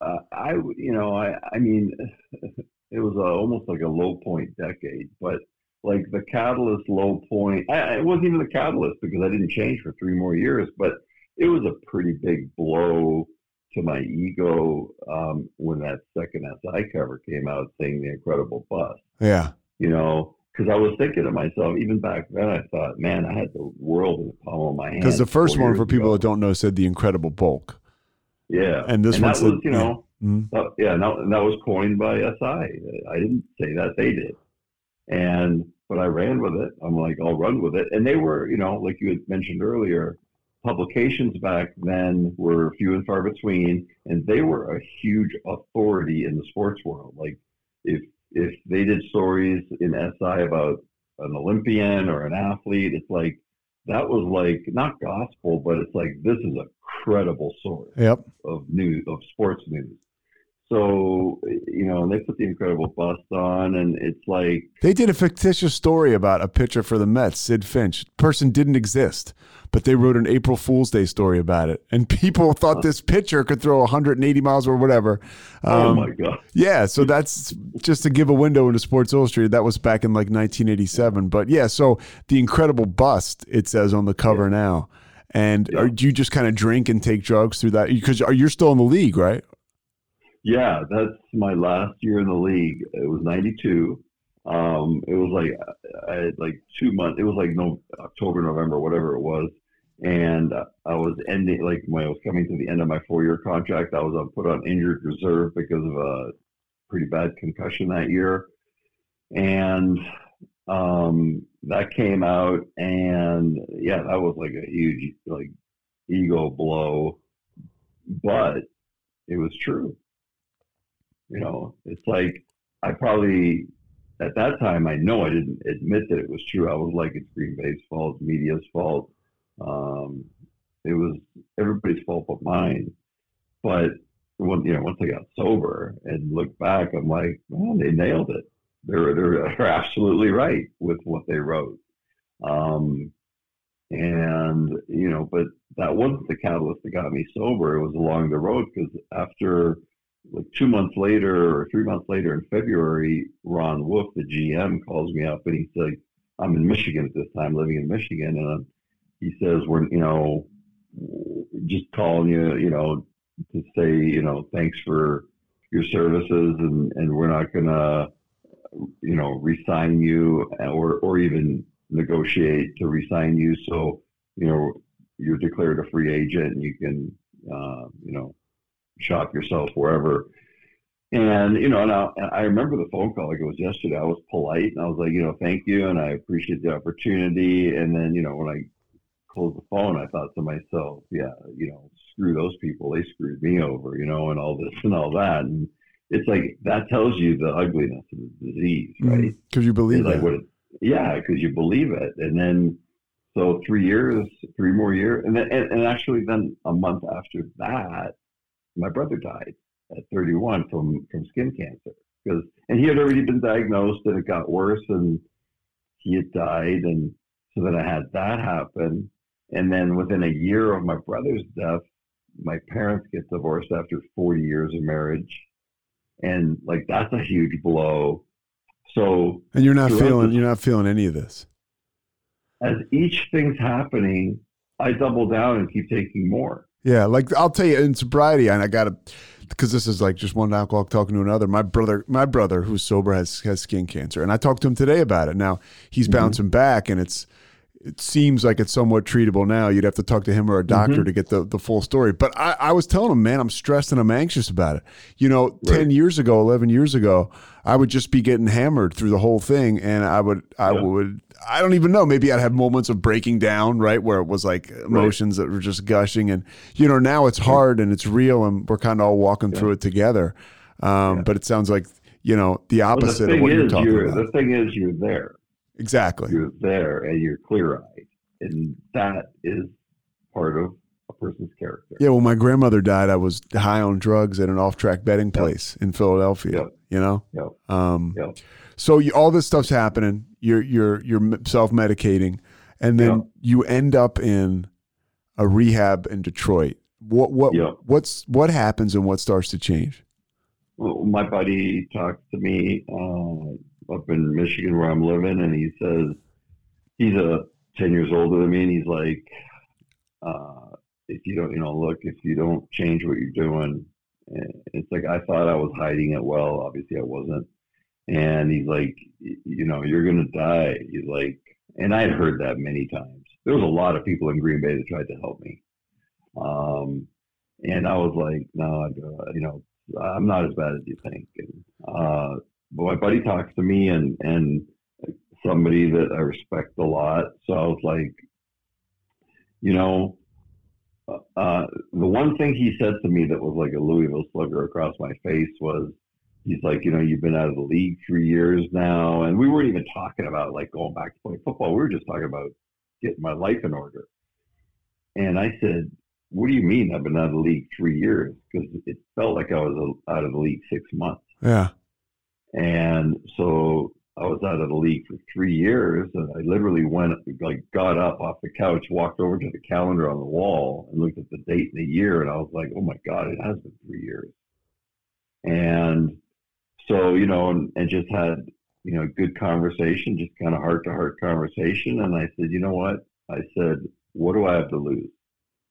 Uh, you know, I'm miserable now, and what do I have to lose? So yeah, and, and he did a lot of the footwork uh, like arranging, you know, a place for me, and um, you know, I paid for it. I didn't have any insurance, so I just used, you know. How how were the finances there at the end of the at the end of that? They were getting slim. Okay. They were getting slim because you know, with the behavior of alcoholism comes grandiosity and all that other stuff, and grandiosity can be expensive. Um, so, you know, you had to have the best car, you had to have this, you had to have, you know, you couldn't have one little, you know, one ATV, you had to have four, you know, all this. So, and then, and then always, you know, picking up the tab at restaurants for you and your friends. And all, you start doing that for years, this stuff adds up. But now you're the guy with, uh, that had four ATVs and you're sitting in a rehab in Detroit, right? Yes, yes. And, Where the playing field is is equal, has been leveled, right, you know? Right, yeah. right. And and here's one of the funny things that happens is where it's like day six, I'm in rehab, and I'm in my first like ten person um, like session with a counselor. So it's like a small group session. Now these other inpatients were uh, alcohol, some kind of a chemical related addiction, and and we're all sitting there and, and we're talking. The lady goes, and I have to give her credit because this lady w- was never a drug addict or an alcoholic or any kind of an addict. She was educated and she knew, like, as far as like she was, she was, she learned about the disease, about mental illness and everything. So right away, to me, she kind of like, like for me personally, didn't have as much credibility because she wasn't in the trenches. Yeah. But after what she said, I gave her a lot more credibility because she had directed it towards the group. And she's like, before we start this, you know, one hour discussion, I just all want you to think about this. She's like, each and every one of you, your best plans in life got you into this treatment center room in Detroit, Michigan and it was like a baseball bat in the head. And because I was like, oh my God, she's right.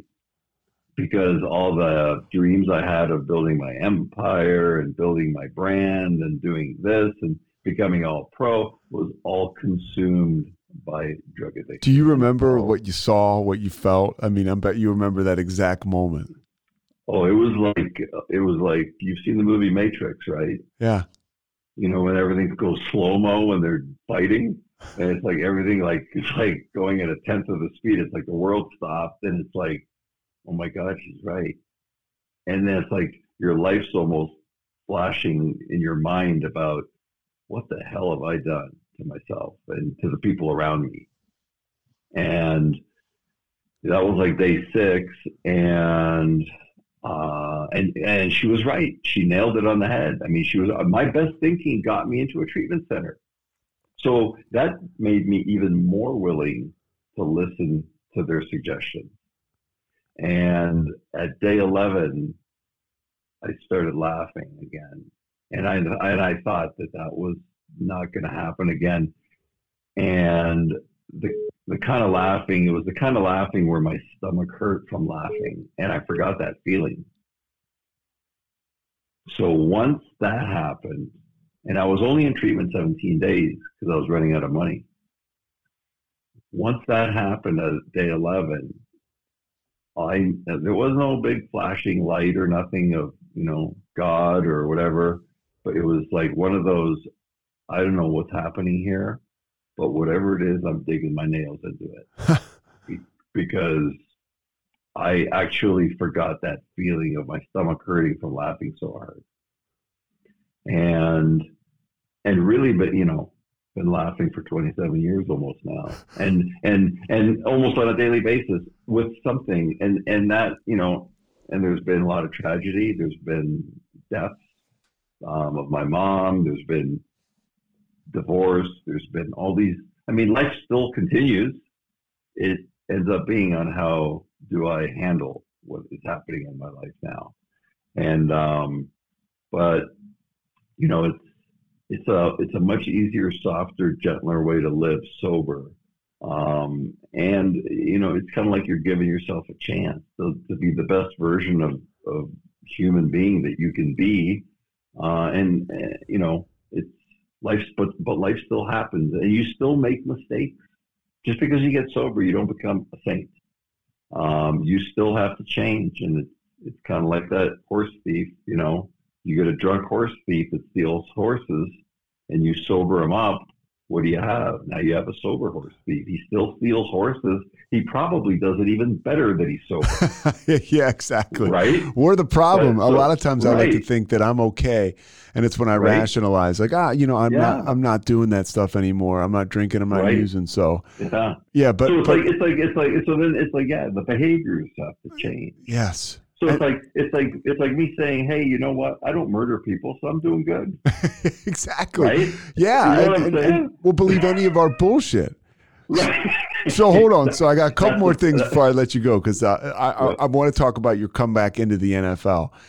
You get back to the end. I mean, now this is the unthinkable, right? Because not only are you stripped down from what everybody thought was your superpower, which is you know steroids, um, Yeah. but but also it's just a friggin' blow. It's a kick in the nuts. What happened Oh to yeah, you? yeah. Oh, and oh, yeah. and so you find I gotta believe, man. And at the time I didn't know, and you sort of did it quietly, but you mm-hmm. build yourself back into and first obviously you, as you've conveyed, you build yourself into an esteemable person, but now you're a good football player again, and you're not going to. It's not like you got in shape, dude. I mean, you you ended up starting again for three years or four years in the NFL for the Colts. How did you get back there? Huh. no pun intended, one day at a time. Um, I knew what I had to do. Um, like I, I mean, you know, you've been around football your whole life. You know what you need to do, except things that were not going to be part of the equation were steroids and, and, you know, obviously alcohol doesn't help you become a better football player. And steroids, I do believe, I'm not sure they make you become a better football player. I believe they enhance some of your athletic ability. Um, but you still, like you talked about earlier with Bond, you still have to have the core part of that athlete. Otherwise, every guy here, every guy we know would have a six pack and big arms if steroids work that way, right? Yeah, you So have to get like, in the gym. No, you have to put the work in. Yeah, you have to yeah. put the work in.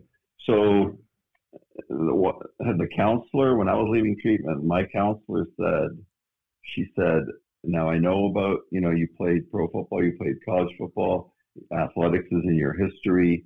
It's and, and she was very crystal clear. She said it's not going to hurt you to get back into the like physical fitness. And she's like, and just in moderation, you don't have to, you know, do, train like you used to because you're training to play for a, for a pro sport. She's like, and she made it crystal clear that is not going to keep you sober. What's going to keep you sober is going to meetings, getting a sponsor, getting into the book, doing the 12 steps, doing all these things, right? She was awesome. She was awesome. I, and, and you know what? I couldn't tell you her name, Yeah. but There's a lot of What people I- like that that come across, right? In, in, in sobriety. I mean, they're just Right. like almost angels. And uh, know, they come I mean, in and, they, and yeah. definitely was. So, but what I heard her say was, look, sobriety's first. Do these things. These are the most important things before you worry about anything. And I did. The other thing I heard was lift like a maniac.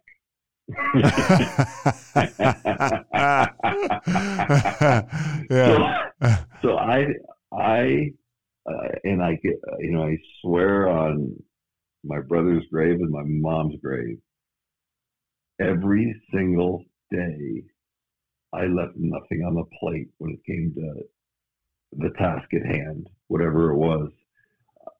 There was a six month period where for seven days a week for six solid months, I played racquetball to try to get some foot speed back. So you're talking about, you know, an average of 180 days in a row playing racquetball. yeah. To try to get some foot speed back because I knew I was out of the league for, you know, three years. And even though I was still young, 28, 29 years old, now you're, you're not that young as far as a pro athlete. And how what's the meeting And- situation like when you're when you're crushing it playing racquetball and and getting back into that shape that you know you need you need that footwork you need quick feet um M- My meet, like in my 12 step meeting? yeah yeah, yeah. I averaged more than one meeting a week for the first five years of my sobriety. okay I mean, I'm, I'm sorry. I averaged more than one meeting a day okay for the first five years of my sobriety. that's see they yeah that's that's Because there were some days, there were some days that you know, like travel days with the team and stuff, where we just couldn't make it to a meeting. So, but there were many Saturdays where a bunch of us would get together in Indianapolis that were like my sponsor and other you know program guys that we would hang out with, and we we would just kind of make it like a marathon day, and we would go to like a 6 a.m. meeting and then go to breakfast, then we'd go to like a noon meeting and and then we'd go do whatever we need to do for errands. Then we'd go to a speaker meeting at night. So we'd did three meetings in a day. And it's not like we felt like we were going to drink. It's like we wanted to go. yeah oh that's you go I heard a guy say you know when he was a younger or, or first coming around and he asked his sponsor how long do I need to go to meetings and the sponsor said till you want to and you want Right. you want to eventually Yes, yes. So was there And- was go ahead No, no, go ahead. Okay, well, I'm I'm I'm super curious if there was a guy who you played with or a coach that coached you when you were, you know, in that entitlement bubble, um, when you were Tony Mandarich on drugs, and then a guy who came back across you on a day to day basis when you were with the Colts in recovery. Or, or what was were they like? Is this a different human being? Was there a person that ever brought that up to you? Yeah, there were there were multiple people. Um, you know, less I'd say less than ten, but the most interesting one was uh, our head coach, Lindy Infante. Yeah. he was my head coach in Green Bay. And for the first three years, then Holmgren came in, and then I was there one year with Holmgren, got released. And then Lindy Infante was the offensive coordinator in Indianapolis uh, under Ted Marchibroda. And when I signed in February with the Colts, um, about a month later, Ted Marchibroda retired, and the uh, Mr. Irsay, the owner, had named uh, Lindy Infante the head coach. So when Lindy saw me for the workouts, when I went down there to work out for Indy, he's like, he looked at me and kind of laughed, like smiled at me and laughed. He goes, "Where's like, where was this guy in Green Bay?" right? Yeah. Because because Not just this player, this guy, right? Yeah. Right. He's like, where where was this guy? And and you know, and I told him and the, the GM, which was Bill Tobin, and Sure. and How yeah? How were you about opening up with people about Oh. being sober? I told them. I said, and you know, there was like 10, 15 of the people in the room, the scouts, the coaches, Ron Blackledge, the old line coach at the time, um, who was my brother's head coach at Kent State, ironically. And, and, I- and I just said, look, I said, uh, you know, ask me anything you want. And, and then if you don't ask me this one thing, I'm, I, I will bring it up. And they, they asked me a bunch of questions about just normal questions they would ask any athlete. And then, and then, and they were like, "So what do you want to share?" And I said, "Well, I want you to hear it from the horse's mouth." I said, "I had a really bad drug problem and an alcohol problem." I said, "A lot of people thought it was the steroids, and the steroids probably definitely contributed along the way." But I said, the core problem in Green Bay was my alcohol and like painkiller use, and then three more years of it out of the league. I said, but everybody was so focused on steroids, nobody was seeing the obvious. so I said, I'm, I'm 11 months sober now. I said, I go to AA, I go to 12 step meetings. Um, I said, and, and I want you guys to hear it from me. I don't want you to hear it six months from now. I said, you're getting damaged goods. I said, yeah, I was the second player taken in the draft in 1989. Now it's 1996, only six, seven years later. But I said, you're getting damaged goods. But I said, I'll give you everything I got every day and um, they were, you know, they were like shocked. They, they they weren't shocked at the fact that I had the problem. They were shocked at the fact that I told it to them. Yeah. Because because apparently it wasn't a normal thing to do.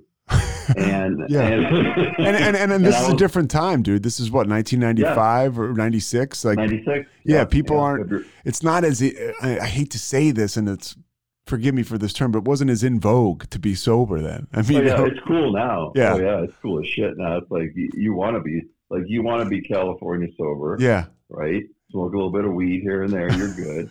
and um, you know, it works for some people. It, it, it doesn't work. Uh, you know, my experience has been it's good for some people because their life is a train wreck, stone cold sober, and it's not it's it's a it's a mental illness, like above and beyond alcoholism.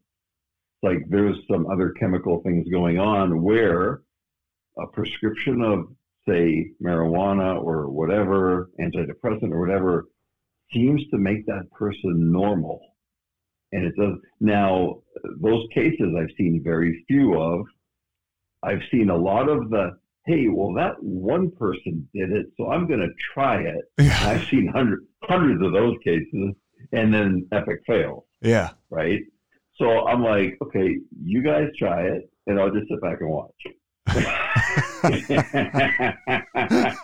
you guys will be my case study. yeah, yeah. Because I remember those hundred people right. who did it, yeah. and it didn't work for them. Yeah, yeah. post and that. Like, and and I don't want to go back there. Well, a couple couple more things. Was there a moment in the NFL on the field when you were like, "Holy shit, I I can't believe this"?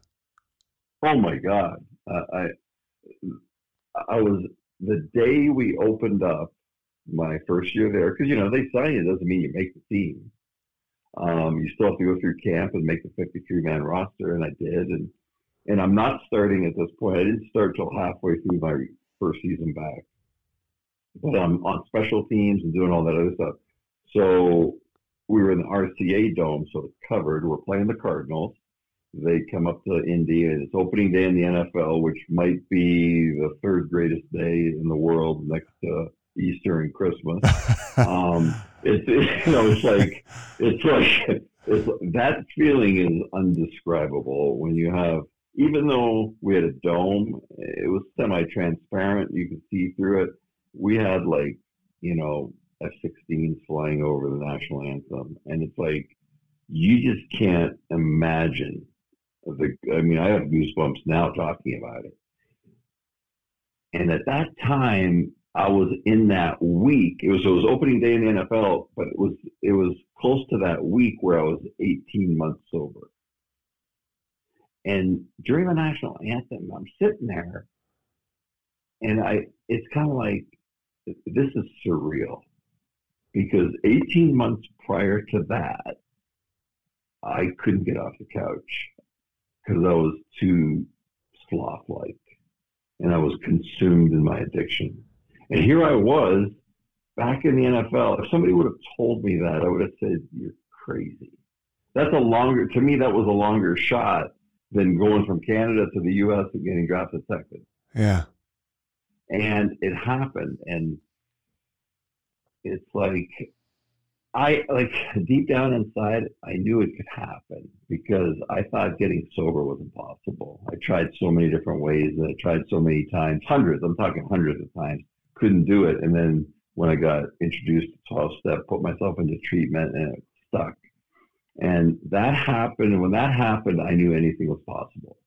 And so a lot of things, you have to have luck and a lot of things have to fall in place. And, and, and that happened. And I thought to myself, and, you know, you're sitting there 50, 60,000 people and back in the NFL, I'm in a uniform. Somebody actually gave me a job because 18 months ago I couldn't have worked at, at a gas station or, or I couldn't have dug ditches. I couldn't have done anything.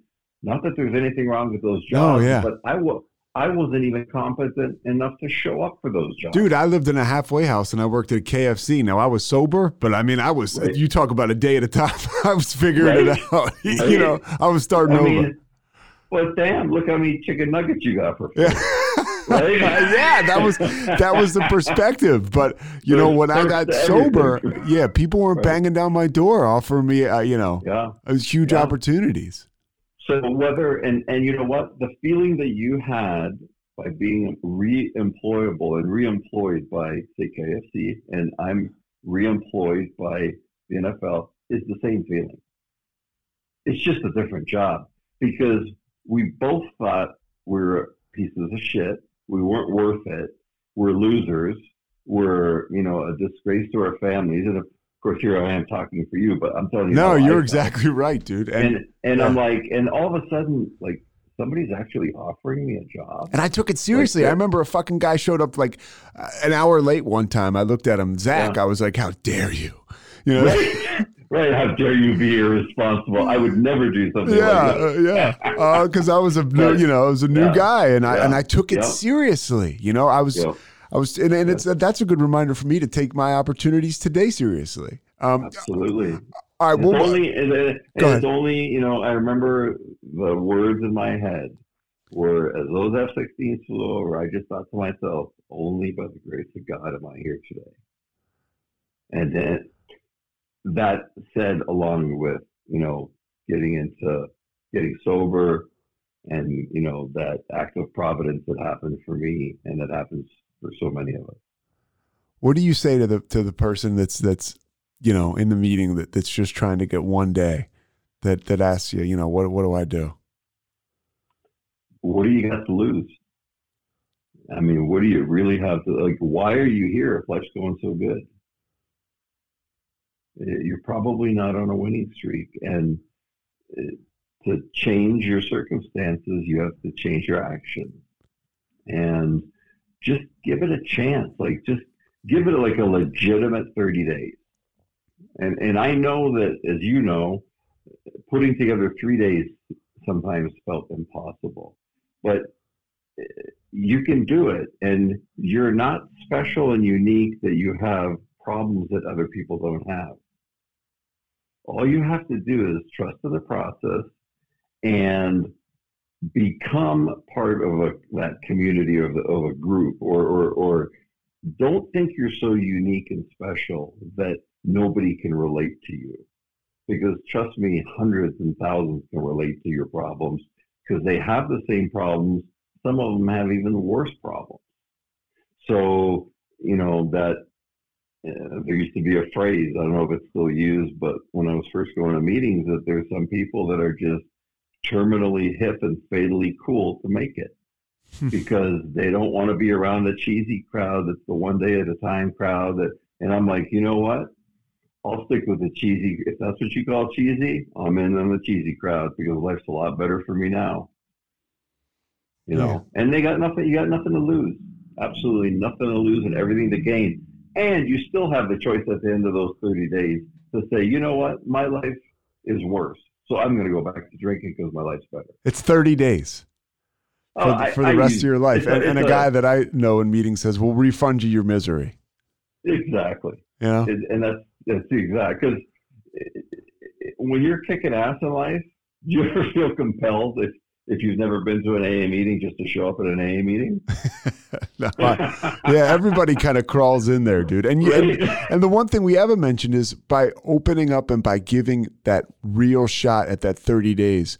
You know, man, Tony, there's people who have come around to meetings that actually did give it a shot for 30 days and and and, bared their their heart and soul and maybe they went back out and died um, for whatever reason. Well, I know why, because we're addicts and that's what we do. But they helped Yep. me, you know? Absolutely. And that stays with me. Absolutely. Absolutely. And and then you get that person that's in and out, in and out, in and out, like hundreds of times, and you and you think to yourself, that person is never going to make it. You see them get 25, 30 day chips over 10 years. And you're like, they're never going to make it. And then all of a sudden, you don't see them for years and they're like four years sober. And you're like, oh my God. It's like you just, it, you just never know. When a person's ready, they're ready. And like I said, you don't, you don't go to AA because you're kicking ass. You know, when you're when you first come to AA, you go to AA because you're getting your ass kicked. If you're if you're drinking chemically and, and, and doing stuff like that, and um, it's uh, it's a very I uh, you know, and I do say AA and I do say twelve step, yeah. and um, but it's it's it's a very sacred thing for me, um, and I hold it really you know dear to my heart. Dude, I I can't thank you for taking the time um, to to spend time with us. I mean, you know, you're an amazing photographer. You, you, you do public speaking. Clearly, you know, you spoke to me today and and publicly, ultimately, and I think we're going to help, or you're going to help some people. And the book, and just with this podcast, the book is my dirty little secrets. Right? You can get it on Amazon. Yep. Yeah, you get it on Amazon. What else can they find you? What else you got going on? Anything I can share? Um, my website is my name, so it's just tonymandarich.com, and it's got uh, it's mostly right now got my photography on it, but I'm gonna I'm actually just gonna make it a central hub. It's gonna have my photography. Um, I'm dabbling into the podcasting stuff. Uh, and, and, got some other projects going on. My public speaking information will eventually be there, but I just wanted to be one source, you know, one place, one stop shop. Um, but my, my, most of my concentration is is you know the public speaking, the photography, and um, and you know just being of service. And you know you're Tony Mandarich, so people can find you. I mean, and I just like I did. I you know I sent yeah, you a direct yeah. message, and you're of service, and you know you got right back yeah. to me. And uh, my only and about the only social media I really go on is Instagram.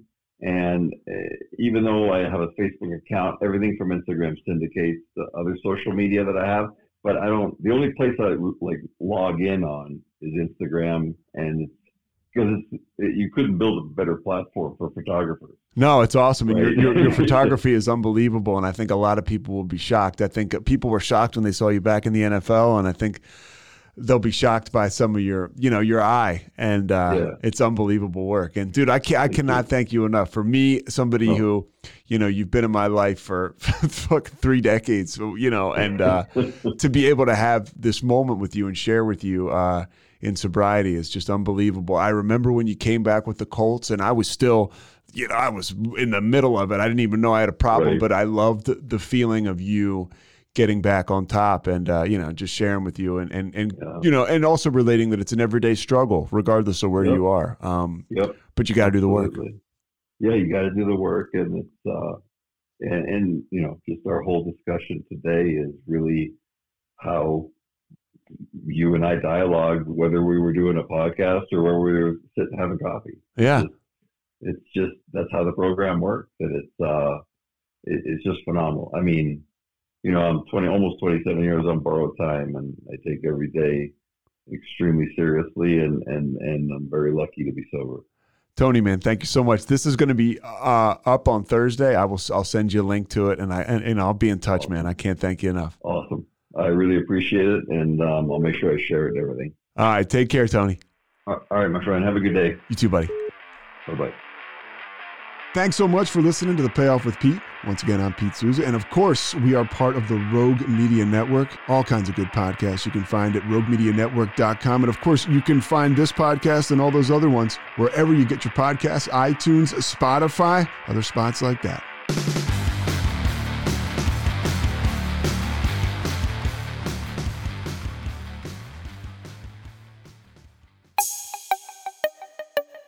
This has been a Rogue Media podcast.